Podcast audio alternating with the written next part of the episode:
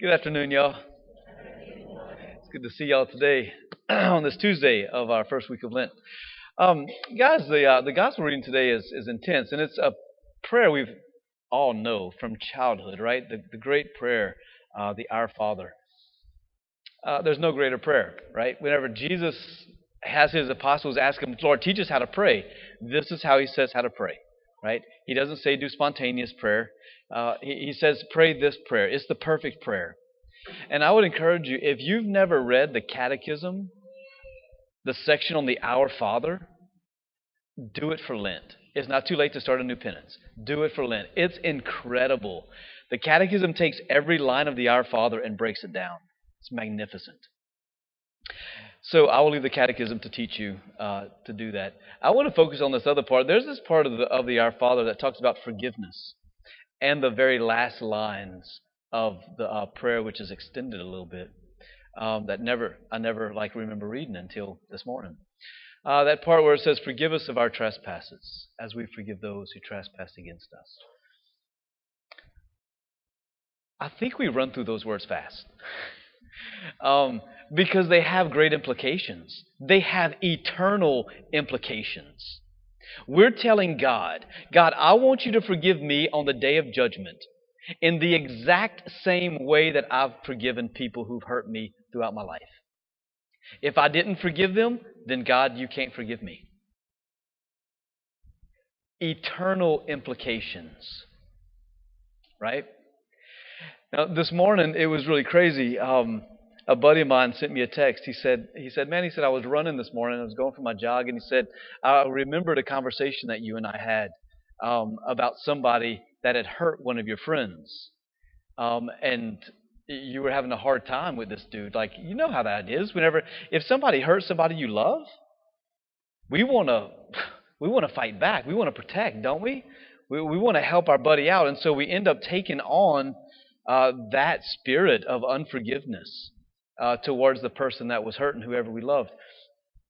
And so he said, "Look," he said, just throwing that out there. He said, uh, "He said, have you forgiven him?" This was out of the blue at 6:30 this morning. and so it really made me begin thinking. And I thanked him. I said, "Brother," I said, "You're right on." I said, "There is stuff inside of my heart I need to let go of towards that guy," and I didn't even fully realize it right? But God revealed it through a brother, and the brother brought it to me, and that was really cool because you got to have somebody in your life who loves you enough to worry about the purity of your heart. And so I took it to prayer, and I've been praying all day, and then this comes up. If you forgive men their transgressions, your heavenly Father will forgive you. But if you don't forgive them, neither will your heavenly Father forgive you your transgressions. Right? Like Jesus is not mixing words here, y'all. Whenever he speaks of forgiveness, he's serious. He, he says it all the way straight to the cross. Forgive them, Father, they do not know what they do. See, forgiveness has a way of like acting like a cancer inside of us. A little bit of cancer or a lot of cancer is still devastating. It still has the ability, it still has the, the possibility of physical death. So maybe it wasn't a big thing that I had to forgive this guy for. But it was big enough that Jesus revealed it to my buddy and then he spoke it to me. A little bit of cancer can end up going throughout the entire body if left untreated. And so the same thing with forgiveness. If there's anybody in our lives that we still haven't yet forgiven for something, could be simple, could have been done to someone we love that we still hold on to. The person can even be dead that hurt us, and we still hold on to unforgiveness. It's not hurting them no more, y'all. Let it go. Why? So that we can be free. So that whenever we stand before our Heavenly Father, you can say, Lord, I have forgiven people to the, the greatest degree that you gave me grace to forgive them. I have forgiven them. And so, Lord, forgive me as I've forgiven others. Like, that's an incredible prayer. But that's where freedom lies. That's why Jesus goes all the way to the cross and shows us, even in the midst of greatest human suffering, to what should have never ever been done to the Son of God. Even there, he says, Forgive them, Father. They don't know what they're doing. Right? And that's the model we have to, we have to live with. And follow is the model that Jesus gives us.